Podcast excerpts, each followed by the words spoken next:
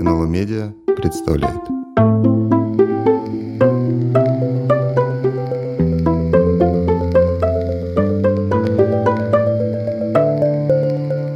Умные книги. Добрый день, дорогие слушатели. Сегодня в эфире подкаст «Умные книги». Мы будем говорить сегодня о театре и о воспоминаниях о дневниках. Мы очень рады приветствовать Сергея Александровича Бунтмана, который любезно согласился рассказать об одной из важных для него книг, и мы поговорим об этой книге и еще нескольких связанных публикаций. Сергей Александрович, здравствуйте. Добрый день, здравствуйте.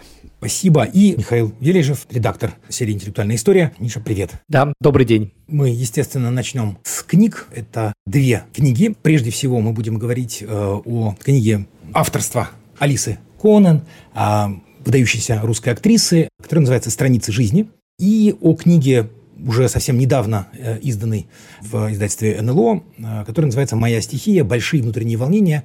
Дневники. 1904-1950 год». Это дает нам сразу эти даты, указывают на тот интервал, о котором мы будем говорить. И выбор воспоминаний, это был выбор Сергея Александровича. Если можно, вот э, первый вопрос для тех, кто не знаком с этой книгой и кто хочет понять, о чем она, что это за книга, если совсем в общем смысле. Книга «Страницы жизни» – это книга воспоминаний Алисы Георгиевны Коунен, а, выдающаяся, но я, я бы сказал, вообще-то, может быть, я пристрастный человек, но это величайшая, во-первых, трагическая актриса 20 а, века, и э, самое интересное, что не только у нас. Это, это вообще э, явление, которое не исчезает. Мы об этом еще потом поговорим, я так думаю. И э, последние годы она э, писала вместе с сотрудниками журнала «Театр».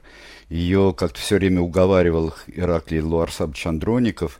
Через много лет после закрытия, трагического закрытия камерного театра, и э, совершенно ужасающей, я бы сказал, болезни и смерти основателя театра Александра Яковлевича Таирова.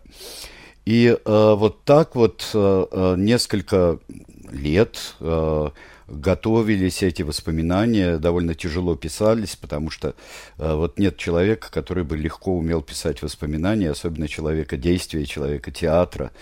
Э, и э, Алиса Георгиевна написала эту книгу, но она ее не увидела. Только публикации в журнале «Театр» были э, до ее смерти в 1974 году, а книга вышла в 1975-м, даже обозначена 1976-м. Я посмотрел выходные данные и очень удивился.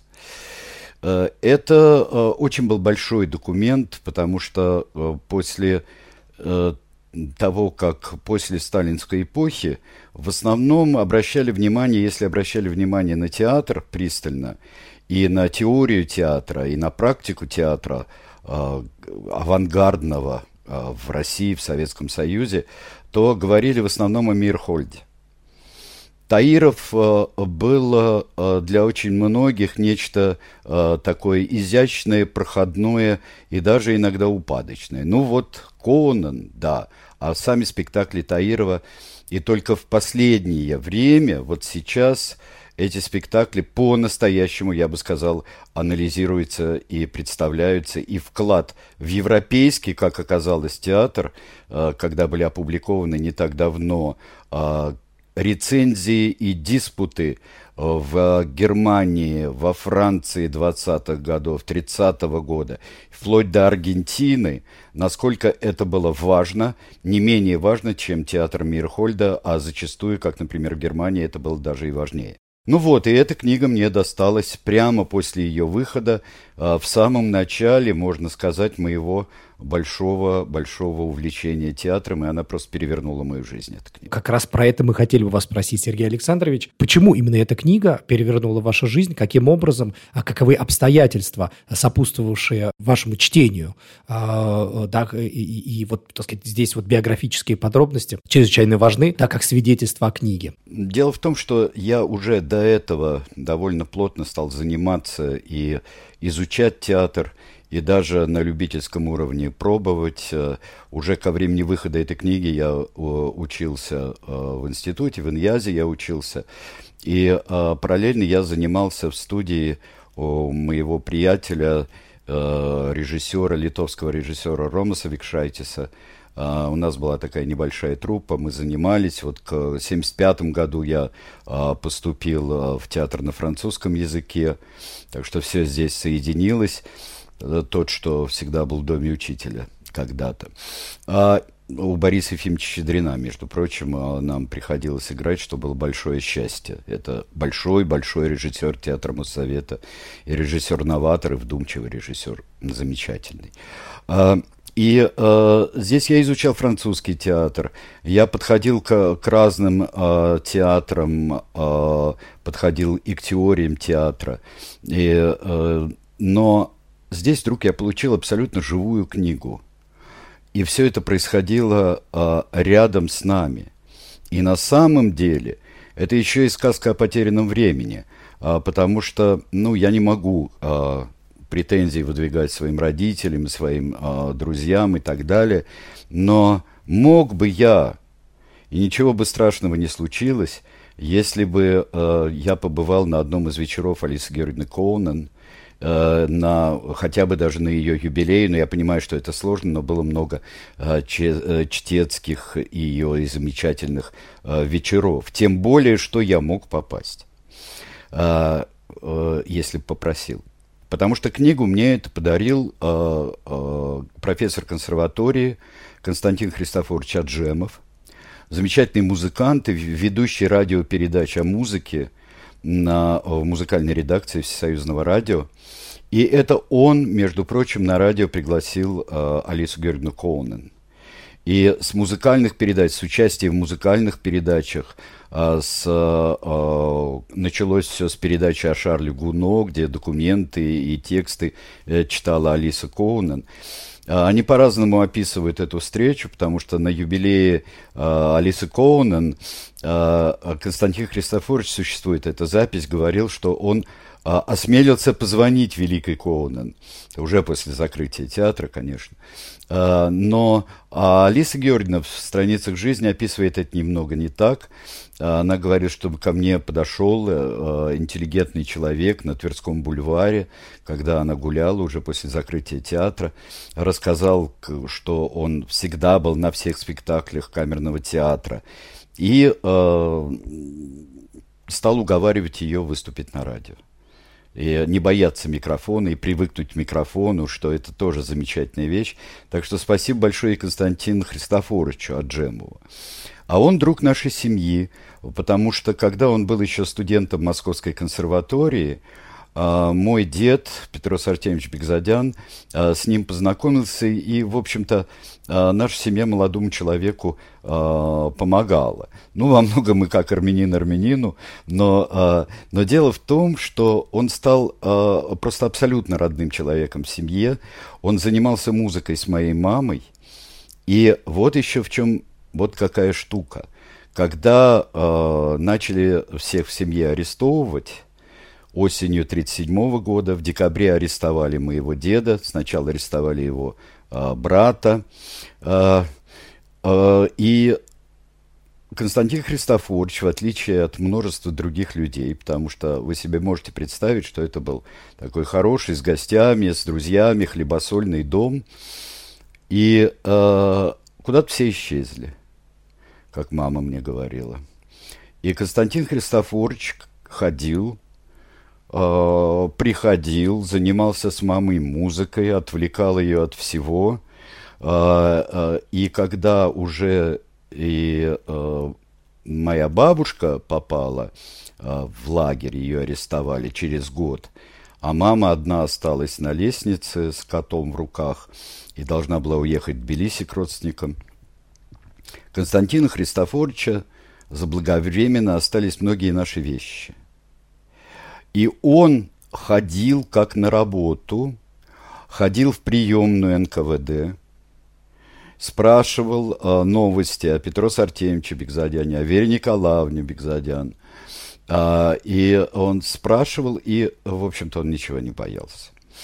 Э, и это, это был совершенно невероятный человек – и э, он, мы всегда встречались, мы ходили к нему в гости, но мы всегда встречались на замечательном празднике 30 сентября «Вера, надежда, любовь», потому что э, моя, моя бабушка и ее сестры были Вера, Соня и Люба были.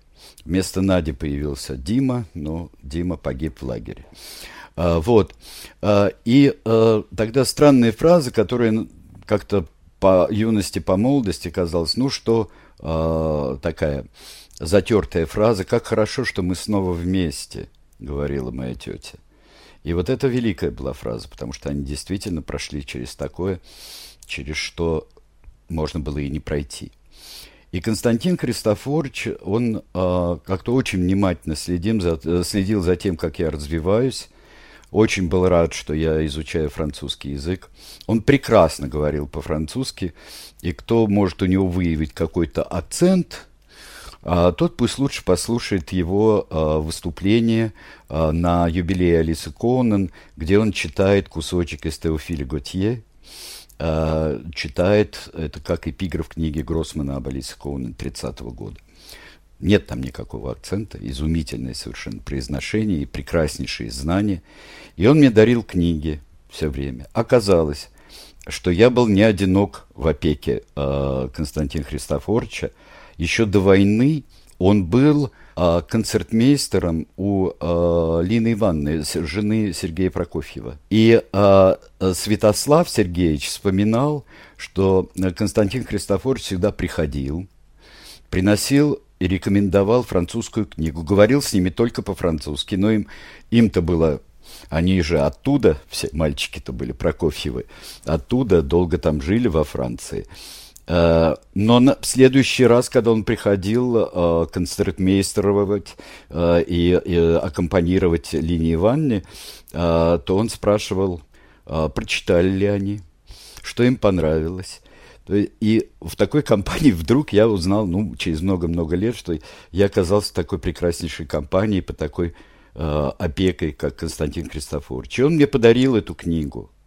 И у меня до сих пор она вот с тех пор я ее на время потерял на родительской квартире, а потом она нашлась, э, прекрасно нашлась.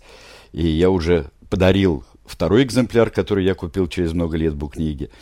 А эту книжку я читаю, открываю да, до сих пор. Это вот такие долгие обстоятельства появления этой книги.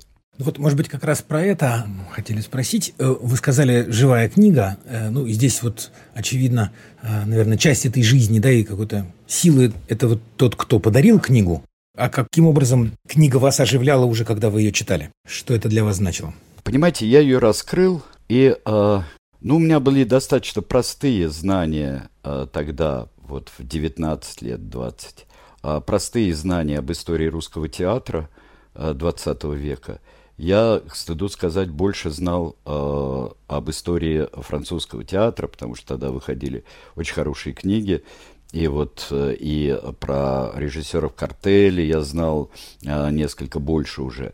И вдруг я увидел, что все... Но, а так знал художественный театр, знал... Э, Мирхольда знал достаточно еще э, плохо. Э, и вдруг я вижу открывается передо мной а, не просто книга, а открывается какая-то невероятная а, дверь. Это вот как шкаф Нарнии был. Вот я за этим увидел какую-то совершенно а, другую страну. Не страну в том понимании, ах, там старый режим, или ах, до революции, или ах, 20-е годы. Нет, а, это просто был абсолютно живой мир а, с мечтами, с невероятной работой, а, с а, подробными рассказами о людях, абсолютно живые, не такие, как, скажем, как в только что прочитанном тогда театральном романе а, были, например, Станиславский, Немирович, а они были и великие, и запутывающиеся – когда что она ушла тогда, когда система пошла у, у Станиславского, где Качалов страдал, как я не знаю кто, просто вот не мог ничего понять, что происходит вот во всем этом дроблении ощущений на, на каждую миллисекунду. Вот. И потом появлялся Таиров, появлялся вдруг такая трагическая фигура до этого, как молодой меценат Тарасов – Тарасов, который покончил с собой э, в 1910 году. Это опекун ее, да? Нет, Тарасов нет. Э, Тарасов – это молодой э, миллионер, э, который э, помогал художественному театру. Э, и э, я потом пошел на армянское кладбище, и там могила работы Андреева, один из трех великих андреевских памятников в Москве. Э, Гоголь, Островский и вот Тарасов такой э, на полулежащий, как самоубийца, кстати говоря, вот на армянском кладбище. Недавно реставрировали, слава богу. Вот, э, и начало открываться для меня то, что, может быть, я интуитивно чувствовал, что мне нужно в театре. Особенно описание Федры, конечно. А описание египетских ночей спектакля. Да и вся жизнь а, вот с такой а, драматической развязкой, которую я более чувствовал, чем... Я много знал о советской власти, и о Сталине много знал а, с детства, потому что ничего не скрывалось в нашем доме. А, но вот это прихлопнутый, закрытый э, камерный театр, и э, там еще не было такого персонажа, как Ванин.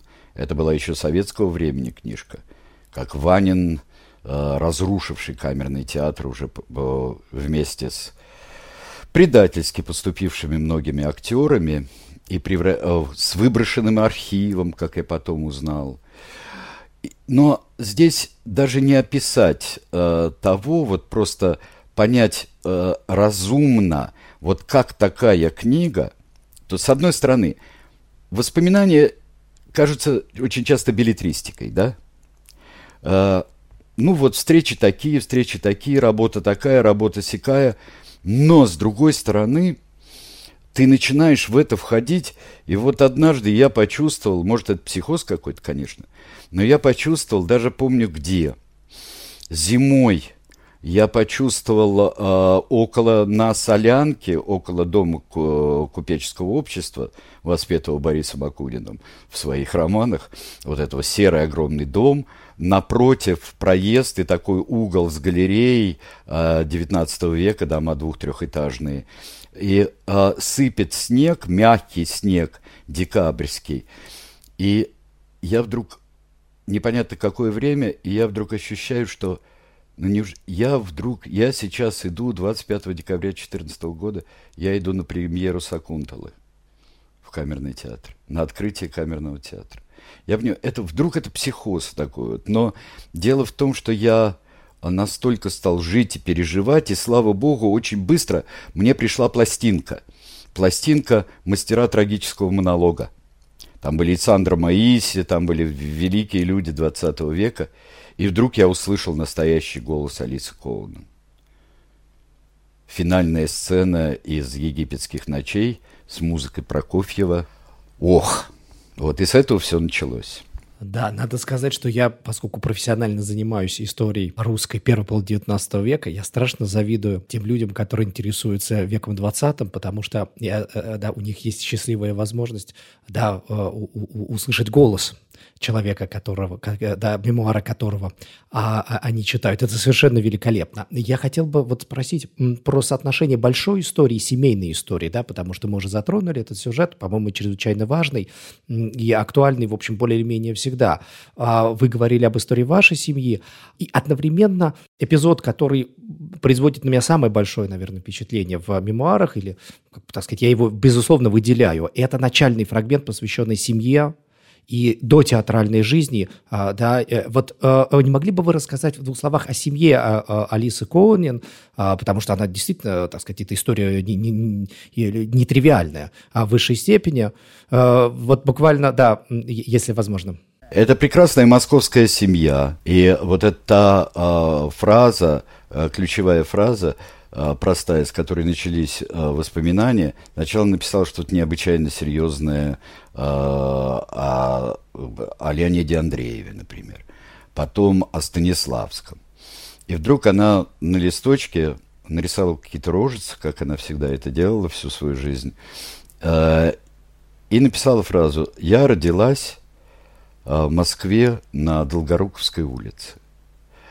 Отложила, поняла свою бездарность, как она говорит, пишет там, и э, пошла спать. А заснуть не могла. Потому что из этой фразы пош, э, пошло все. Ее э, это прекрасная художественная семья, такого вот среднего толка, вот среднего вот, вот стабильного толка, где, э, э где люди друг друга уважают. Ее мама была э, хороший музыкант, у нее была хорошая школа, она училась у Рубинштейна, э, она была хорошей пианисткой очень. Но дело в том, что ничто в этой семье не, не выходило на невероятные высоты. Но как а, важно знать, да, там ссорились, там был брат, там были недопонимания, особенно было недопонимание, когда она встретилась а, а, с Александром Яковлевичем Таировым. Кто это вообще, да и что это человек. Корни у них фламандские а, еще есть в этой семье. А, но важно то, что а, это была возможность вот то, что существует э, в настоящих семьях, даже там, что бывает не все в порядке, но без шероховатости ни в одной семье ничего не проходит. У нее был э, дом, у нее было где спрятаться э, от э, мира, от спрятаться от своей, например, невероятнейшей любви, которую мы только прочитав дневники до конца поняли, своей любви к э, Качалову. И этот э, роман, и, в общем-то, это можно сказать, что это по уровню страсти, по уровню, это самый главный э, был э, человеческий роман Алисы Коунен. И они ее поддерживали. И когда она вдруг поступила э, в художественный театр, э, в художественный театр, куда набирали очень мало, и, конечно, отговаривали. И э, стать актрисой, но художественного театра в то время, это, это было не просто актрисой стать. Это уже признак нового времени, нового отношения и признак, э, я бы даже сказал, вот такого нового общества. Вот это основа вот позитивизма художественного театра и его включенность в жизнь, как они ее понимали. Мне кажется, что это была замечательная совершенно школа, и человеческая школа, и знакомство с такими людьми, как Станиславский, учеба у них Станиславский, как э, э, Немирович, со всем тем, что там происходило. И прочитав дневники Коунен, мы можем э, и не просто предположить, а сопоставить, потому что и интриги большие, и ревности, и зависти, ну, все как полагается.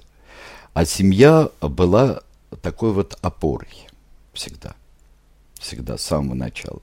Когда они жили на Спиридоновке потом. И вот это можно просто увидеть сейчас. И это так помогает увидеть э, сквозь э, Москву сильно изменившуюся, особенно в 70-е годы. Ведь это же как раз э, время, э, когда получил я эту книгу и стал ее читать, это время катастрофического разрушения Москвы. Просто катастрофического. Э, большего, чем когда бы то ни было. Ну, может, только пожар 2012 э, года. А вот это катастрофическое. Ну, скажем, начало 30-х еще недоделанное, слава богу.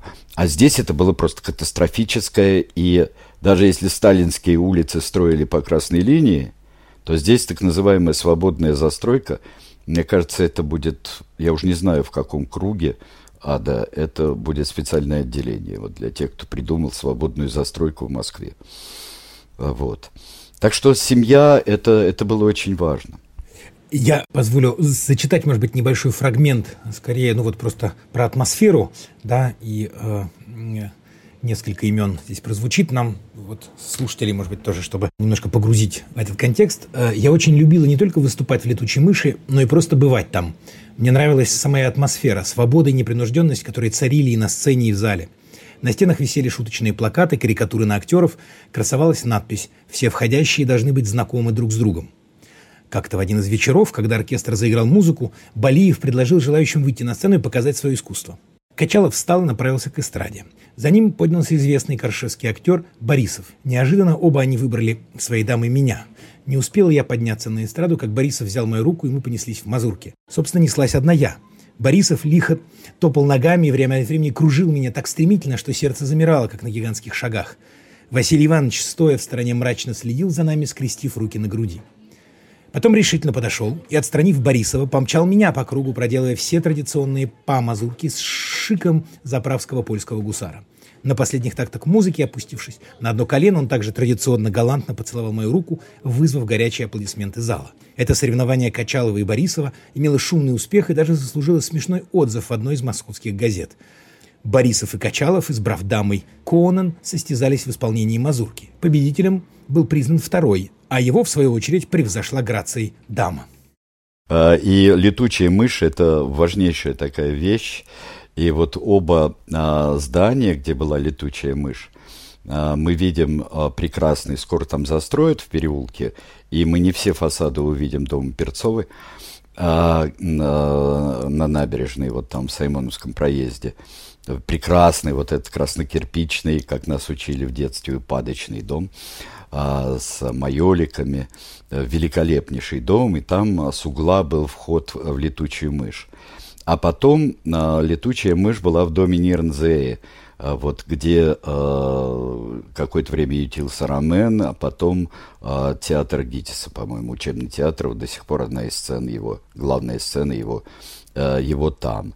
И сам дом Нирнзеи, а, московский небоскреб, а, дом, а, где было много гарсоньерок всевозможных, там жил Александр Яковлевич Таиров, о чем написано, вот он а, а, жил в этом доме.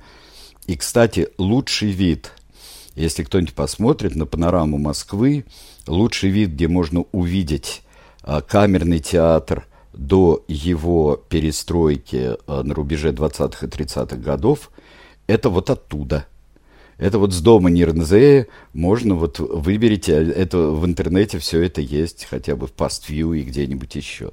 Так что здесь все так связано. И вот это, а, с одной стороны, легкость, и что меня еще всегда э, поражало, для того, чтобы проникнуть и, и в такую эпоху, и в последующую, это я видел на примере очень многих людей, о которых я читал, и с чем творчеством я знакомился, особенно в начале 20 века, э, пойти э, вот в, в жизнь кабаре, выступать, э, жить этой жизнью и не ухнуть, как кто-нибудь не готовый как, э, как, например, тот же Есенин был не готов, абсолютно не готов вот к этой, к этой стороне жизни. А, и это тоже очень важный урок такой, что, например, там на какие-нибудь наркотики тебя не делают Антонена Марто, никогда не сделают. Это обстоятельство его жизни вот, и пьет и что-нибудь еще в этом, в этом роде. И все. И если ты сойдешь с ума, то ты не будешь, опять же, тем же Антоненом Марто или а, кем-нибудь другим вот великим поэтом или театральным актером. А, вот, ну, уроки-то такие подспудные. Вот они же подспудные. И а, вот в молодости, которая у всякого человека достаточно буйная, кроме сплошных зануд и ботаников, она а, буйная по определению. И это ведь так важно, когда что-то тебя утверждает, и на фоне твоих сверстников еще, а, где масса всевозможных искушений, все равно во всех искушениях сохраняет свой стержень. Потому что а, как бы не ревновала Алиса Георгиевна Коунан, как бы э, не увлекалась, например, кем-нибудь даже в великий период э, камерного театра, но стержень ее настоящего дела всегда оставался. Всегда был театр. Всегда был театр. И в этом великая еще заслуга Таирова. Он, мне кажется, что он об этом видно больше даже в дневниках, чем э, в э, страницах жизни. Таиров увидел то, что в дневниках записывала еще задолго до этого «Я слишком женщина», записывала Алиса Коунен. «Я слишком женщина». А Таиров это понял, в отличие от очень многих, а даже от того же Станиславского, и уж точно Немировича. понял и из этого сделал великий театр с ней во главе. Два года назад, в 2021 году, в издательстве «Новое литературное обозрение» вышли дневники которые, Сергей Александрович, да, вы уже неоднократно упоминали, а во время разговора. Что нового, принципиально нового, неожиданного, яркого мы узнали о э, Алисе Конин из дневников, да, в частности, в сопоставлении с мемуарами? Это многие считали это большим испытанием. Некоторые э, люди, я просто знаю, даже не хотели читать дневники, э, чтобы э, вот достаточно, как им казалось, гладкая э, и прямая, которая совсем не прямая даже и в воспоминаниях, дорога Алисы Коунен э, не стала бы каким-то закоулками, лабиринтами и э, страстями, и что-нибудь вдруг мы узнаем из дневника, э, что-то такое, чтобы мы не хотели знать. Но я очень ждал эти дневники. Я их тут же себе заказал э, и э, купил. И эти дневники, они вовсе не сбили впечатление от э, воспоминаний. Они их настолько углубили, они настолько дали другую еще интонацию, которую мы узнаем, потому что это все равно интонация Коунен. Не надо думать, ну кто-то думал, что Коунен это только вот, для кого-то это был только комиссар из оптимистической трагедии. Не столько Вишневского, сколько их с Таировым, кстати говоря, и по тексту тоже. Так что, э, когда пишет, что непривычная к литературному труду, это она сама так говорила. У нее такие вещи, и вот, кстати, это видно по, по документам, и ее работа видна по дневникам еще ко всему. Как она работала над э, э, многими инсценировками и правкой э, работала. Ну вот, и это, это дало такой человеческий объем. А я, честно говоря, я еще больше влюбился во все это. Э, есть несколько книг, и вот это была основная книга, которая сейчас, когда говорили, о, там в дневниках есть такое, говорили. А вот если найти, э, я понимаю Михаила Левитина, который говорил, э, он писал книгу о Таирове в жизни замечательных людей. И тоже прекрасная история, как он написал страницу и потом позвонил молодой гвардии и сказал, я не умею писать жизнь замечательных людей – а, ему ответили совершенно резонно, никто не умеет. Пишите как хотите. И э, Левитин перепоставил все спектакли Таирова. И это было гениально. Изумительная книга. Но вот он говорил, что я видел э, дело э, Таирова, медицинские его вот вещи, и то ужасное, что с ним было в самом конце жизни. Э, вот. Я бы не хотел, чтобы вообще никто это читал. Это читать невозможно. Я ему верю просто-напросто. А в дневнике этого нет. А нет, в дневнике не то, что нет а, а, таировской болезни. Там это просто а, невероятно, разрыв сердца. А, а нет того, чтобы смазало, а, смазало вот картину этого человека. А потом еще об историзме – когда была презентация, был ковид, и э, выход дневников это то, что очень во многом скрасило. Я ждал онлайн э, презентации, и там был великолепный, э, великолепный совершенно Алексей Вадимович Барташевич. И он сказал фразу, от которой я подпрыгнул от удовольствия просто. И он, он сказал так, начал, э, околичностями – а, и сказал, я много слышал а, записей, грамзаписей, звукозаписей а, актеров и актрис. Они очень интересные, и они представляют исторический интерес во многом. И мы всегда делаем поправку. Как только мы слышим Коунен, никакой поправки делать не надо.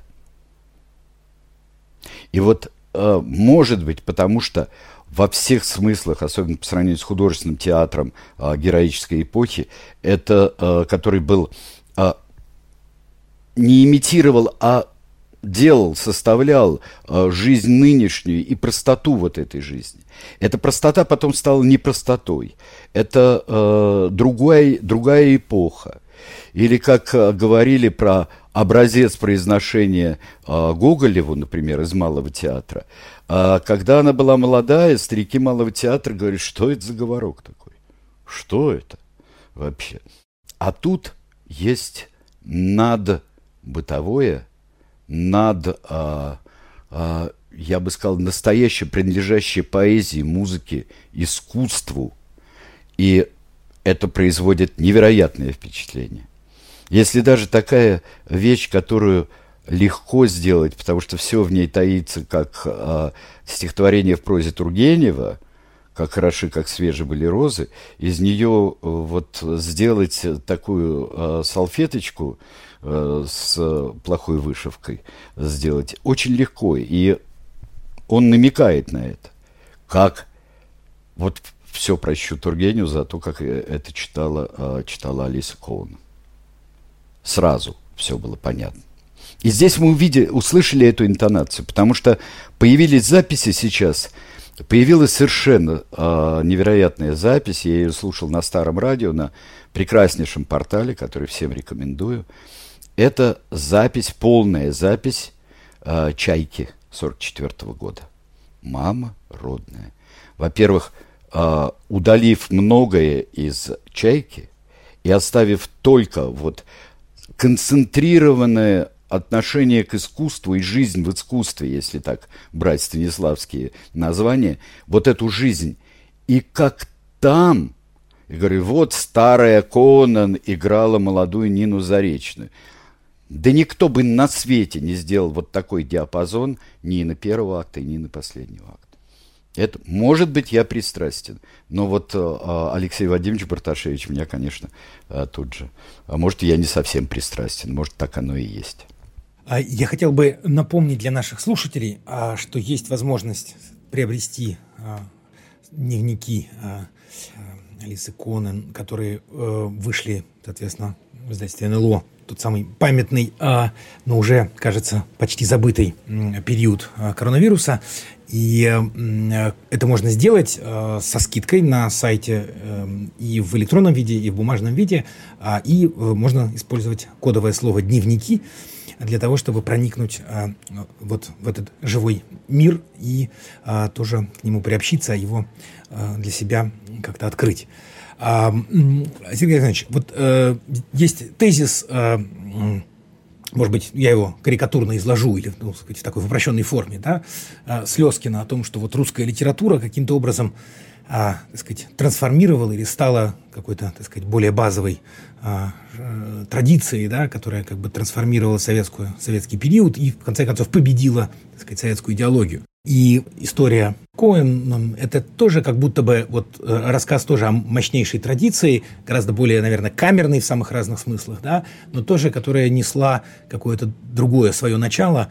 И вот мы видим здесь э, несколько там, Э, трансформаций и, и совершенно трагических эпизодов, сквозь которых театр вот продолжает доносить какое-то свое живое слово. Вот в этом смысле, что нес театр, вот и что несла, ну и для вас, вот да, для вас в 70-е годы, что несло, несла эта встреча с театром и вот с этим большим театром? Мне кажется, что э, камерный театр, и в котором наиболее полно э, выразила себя с такими задатками, с таким талантом громаднейшим Алис Коунен. Дело в том, что это не то, что он поставил э, русскую культуру и русскую литературу в э, противовес советской власти. Да нет, там ничего не было такого, что даже ее как-то нарушало. А дело в том, что то великое, что они сделали в десятых годах и в двадцатых годах, они включили, не порывали, не разрывали ни одной ниточки с мировым театром, с мировой культурой, с настоящей культурой, которая объемлет все, от античности а, до 20 века его авангарда. А, то, что Таиров поставил ну да, там можно было сказать, что э, это социальное звучание и так далее, но то, что он поставил трагические пьесы о Нила тогда, в 20-х годах, то, что он на фоне действительно трагической э, гражданской войны сделал такую вещь, как э, оптимистическая трагедия. Кстати, это их название. Это не Вишневского название. Вишневский не хотел, чтобы э, была трагедия, и он сказал, что это... Но это же оптимистическая, вот так и надо назвать. Это должна быть оптимистическая пьеса. Давайте вот назовем оптимистическая трагедия. И вот то, что это превратили в эпос, в эпический театр, э, в отличие от многих, кто работал в то время. Плюс еще, это я когда-то купил... Э, вот временники э, камерного театра, их можно достать в антикварных магазинах и так далее, вот те самые их временники. И я э, посмотрел сзади расписание. Там расписание их на месяц или на два. А, чем занимаются каждый раз, кто занят, кто не занят в спектаклях, что у них. Шведская гимнастика, станок здесь, движение там, все абсолютно. Это я не люблю а, затасканное слово синтетический театр, но дело в том, что а, не только работать пространством, не только речью, не только музыкой, не только светом, но это один из невероятных трехмерных театров получился. И недоосвоенность опыта э, именно Таировского театра у нас, он немножко пропал за более прямыми ходами э, Мирхольда и за э, возрождением там настоящих художественников, как это было э, в театре «Современник». А прямые, вот эпические Брехт плюс Мирхольд, это и Таганка, и все. Но вот именно вот эта выучка, и когда я прочитал, недавно э, вышла э, э, книга вот о гастролях э, театра, когда я прочитал все э, научные статьи тогдашние и настоящие театроведческие рецензии на то, что происходит у Таирова э, в спектаклях, немецкие, французские, э, другие, э, то я понял, насколько это было мощно, не только по описаниям, а и в действительности. И я думаю, что увидеть мы сейчас, я уж не говорю о Федре, а жирафля-жирафля Лихока или что-нибудь, или достаточно такую барочно-ракокошно-манерную э, вещь, как Адриен или Куврер, мы бы не разочаровались. Мы бы не разочаровались. Мне кажется, что это был мощнейший прорыв. И это становится все яснее и яснее. Я хотел бы подхватить вопрос Тимура, а, потому что вот когда мы читаем мемуары, воспоминания Коунин, то э, мы не только узнаем нечто новое, важное об истории театра, но и об истории как таковой. А, э, перед нами свидетельства о довольно драматичных э, событиях. Да, это революции, это две мировые войны, это опыт эвакуации – ну, в общем, это, э, это соответственно, 20-е годы, 30-е годы. То есть это важнейшие совершенно эпизоды русской и советской истории. Ну и, наверное, ее одни из самых, извини, просто вот тяжелейших э, э, да, периодов. Да, да, и вот, э, да, и вот мы сейчас тоже ведь, по сути, живем в весьма-весьма драматичные времена, во многом сопоставимые с, теми, значит, с теми событиями, о которых мы только что упомянули. Вот если, Сергей Александрович, мы проведем мыслительный эксперимент такой, вот представим себе, что вы прочитали эту книгу впервые не несколько десятилетий назад, а сегодня – вот э, что современный читатель э, может для себя важного понять о не только о театре, но и об отношении людей к истории из этих воспоминаний? Понять – это рассказ о том, что очень большая редкость, когда человек, когда художник может умереть за свое искусство. Не умереть из-за своего искусства. Ну, как, например, бывало, что вдруг помолились не тем э, коммунистическим богам. Бум, и ошиблись. Троцкому или кому-нибудь еще. А здесь могут умереть за свое искусство. И э, да, снимают спектакль. Мы делаем новый. и никогда не прекращаем. Мы не делаем человеческих подлостей, мы не участвуем в кампаниях. Например, а, какие битвы были между Таировым и Мейерхольдом а, в а, просто теоретические битвы, но у Таирова не было доносов. И когда я очень страшной вещью занимался, делал передачи по известиям 1938 года – вот, то есть беру каждую неделю, целую неделю известий. И начиналось это все с закрытия театра Мейерхольд. И я с большим трепетом открыл, э, открыл э, страницу, на которой должны были быть мнения театральных деятелей об этом вредном театре. И я посмотрел, кто там выступает. А, больших актеров очень мало – Естественно, они не дождались э, ни от пожилого Константина Сергеевича, ни от Владимира Ивановича, который, как вспоминал его бывший секретарь Виталий Яковлевич Виленкин, э, как вспоминал, когда его просили подписать против Мирхольда, он отказался, Владимир Иванович. И а, когда его спросили, ну как же, смотрите, вот проф. Михайлович Садовский а, подписал из Малого театра. Он говорит, ну это все равно, что проф. Михайлович, конечно, подписал. Вы бы еще спросили об отношении к советской власти великого князя Николая Николаевича, сказал он. Это еще история о том, как держаться. Как держаться. Вот... А, мы понимаем, что вот, например, у Таирова играл Михаил Иванович Жаров. Ну уж конформист из конформистов. Но у меня сложилось такое ощущение, что, во-первых, любовь стариков к камерному театру, Яблочкиной, любовь э, старых мхатовцев, а, Ольги Леонардовны, например. Станиславский, ну, до самой смерти, он, когда помирился с э, предательницей Коунен, с изменницей, он, э, э, это были нежнейшие отношения. Просто нежнейшие отношения. И э, когда, например, обсуждали Таиров и Станиславский один из спектаклей, увиденных ими, э, и когда сказал, ну ведь хорошо же, и неважно по какой системе, по моей или по вашей он сделан.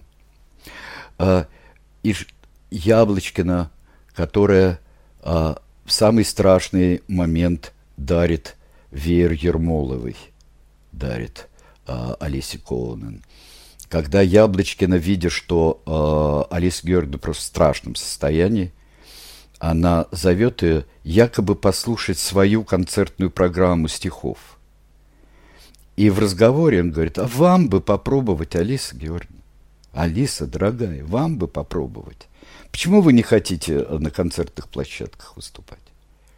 Они спасали. Да, там они вот... Это уже после увольнения, да? Конечно, это после закрытия театра. Вот. Я, Ялбочкина сказала, «А, дом актера – это ваш дом.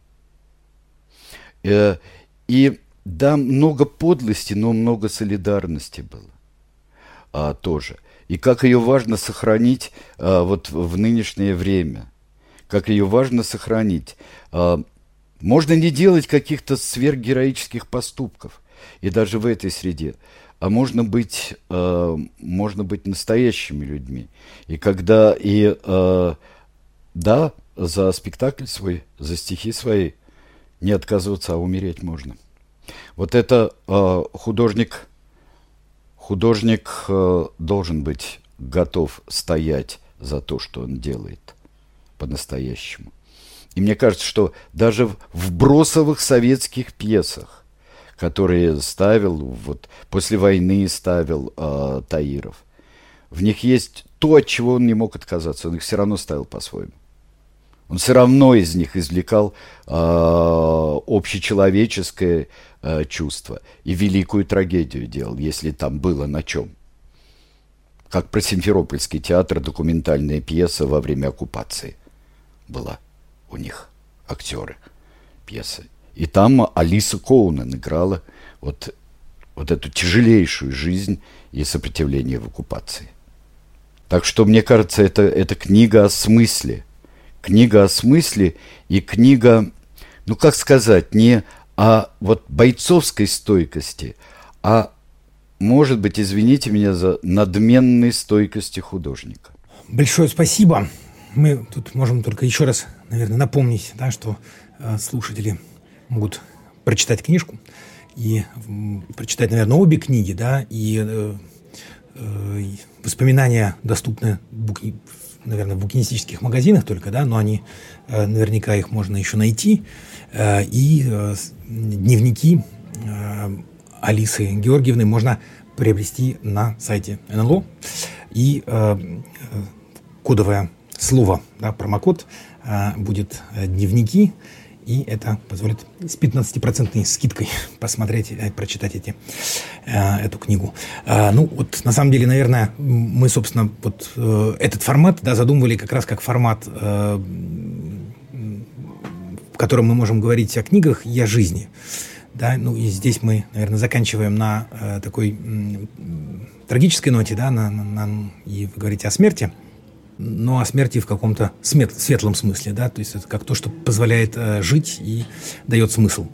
Э, и до разговора сказали, что перечитывая э, эти воспоминания и дневники, э, да, как возникает какое-то ощущение ясности, да, и какого-то э, большей наполненности сегодня. Да? Хотя мы э, как будто говорим о совсем о других эпохах и о людях э, давно ушедших, но таким образом переживших свою смерть.